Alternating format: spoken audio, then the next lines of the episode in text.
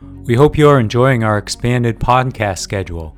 For the month of July, we have something new for our members. Each month, members who successfully answer our bonus content quiz will be entered for a chance to win a pair of AirPods Pro. To participate, you must have access to the bonus sections of the podcasts. Members also receive an ad free listening experience, an evening newsletter, an invitation to join the DSR Slack community, and more. Best of all, if you become a member in the month of July, you'll receive 50% off the normal membership price. Visit thedsrnetwork.com slash buy and enter code FIREWORKS at checkout. That's thedsrnetwork.com slash buy and code FIREWORKS. Thank you for your support.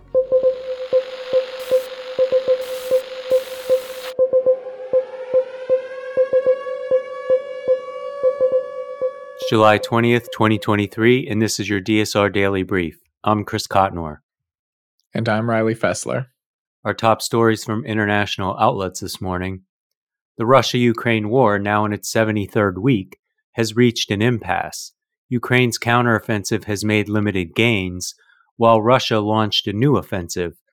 In an attempt to break the deadlock, Ukraine disrupted Moscow's arms supply by allegedly blowing up the Kerch Bridge, the only connection between Russia and the Crimean Peninsula. Russia accused Ukraine of a terrorist incident and reported that the damage could be repaired by November. In retaliation, Russia attacked Ukrainian ports involved in grain export, causing destruction and raising concerns about a global food crisis. The conflict continues with both sides struggling to make significant territorial gains. Russian commanders faced insubordination, and Ukraine adjusted its tactics to conserve manpower and equipment.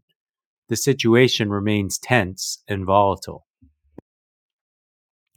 The United States is trying to negotiate the release of a U.S. soldier, Private Travis King, who crossed the heavily armed border into North Korea, but North Korea has not responded to their attempts to communicate. The current situation is occurring amidst strained relations between the two countries, with North Korea conducting missile tests and the U.S. advising its citizens not to travel there due to risk of arrest and wrongful detention. It is unclear whether Private King defected or intends to return. Experts suggest that while a low ranking soldier like him may have little value to North Korea, his fate remains uncertain. The lack of precedent and Pyongyang's lack of response to communication attempts add to the uncertainty. Efforts are being made behind the scenes by diplomats and military officials to gather information, but the situation is challenging due to the absence of diplomatic relations. There have been cases in the past where American citizens who illegally entered North Korea were released within six months. Some experts believe that if North Korea has little to gain from holding Private King, they may seek compensation and then expel him, which could potentially lead to a resumption of dialogue between the two countries. Following Russia's suspension of its participation in the Black Sea grain deal, the White House issued a warning that the Russian military is preparing for potential attacks on civilian shipping vessels in the Black Sea. In response, Russia has already launched missile and drone attacks on Ukraine's grain export ports, resulting in the destruction of approximately 60,000 tons of grain. The White House claims that Russia has also laid additional sea mines near Ukrainian ports as part of a coordinated effort to justify future attacks on civilian ships and shift blame onto Ukraine. The Russian Defense Ministry has declared certain areas of the Black Sea as temporarily dangerous for shipping, considering any incoming vessel as potentially carrying military cargo. Elsewhere, Belgian socialist MEP Maria Arena's house was raided by the police as part of the Qatargate investigation, a corruption scandal centered around the European Parliament. While several lawmakers from her political group have been implicated in the probe, Arena herself has not been charged or questioned by Belgian prosecutors. However, she was mentioned in an arrest warrant earlier this year, alleging her involvement in a group of MEPs working to enhance Qatar's influence in Brussels. Arena denies any connection to the scandal. Despite the controversy, she has continued to carry out her duties as an MEP, but stepped down as chair of the Subcommittee for Human Rights after failing to disclose a subsidized trip to Qatar. The raid on Arena's property was witnessed by European Parliament President Roberta Metsola, who emphasized the Parliament's commitment to cooperating with law enforcement and judicial authorities. The search was part of a series of searches conducted in Brussels, focusing on locations associated with Arena or her family. The investigation saw a change in lead prosecutor due to allegations of a conflict of interest involving the previous prosecutor's close ties to Arena. Protesters in Baghdad stormed the Swedish embassy and set it on fire in response to the expected burning of a Quran in Sweden. The Swedish foreign minister condemned the attack and criticized Iraqi authorities for failing to protect the embassy. The Finnish embassy, located within the same complex, was also evacuated, but no staff members were harmed. In Sweden, two individuals were granted permission to hold a public meeting where they planned to burn the Quran and the Iraqi flag, and they were linked to a previous Quran burning incident in Stockholm.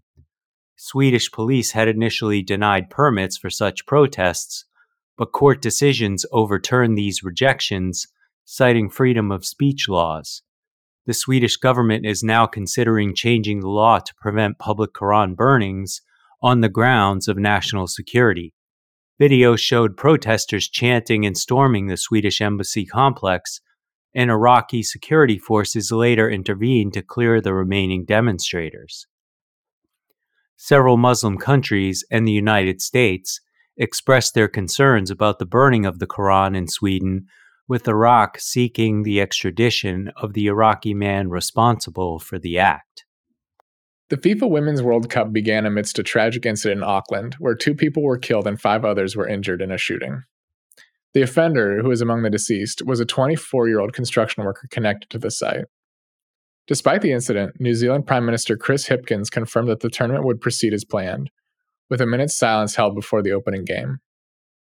Authorities stated that the shooting was unrelated to the Women's World Cup, and additional security assurances were provided.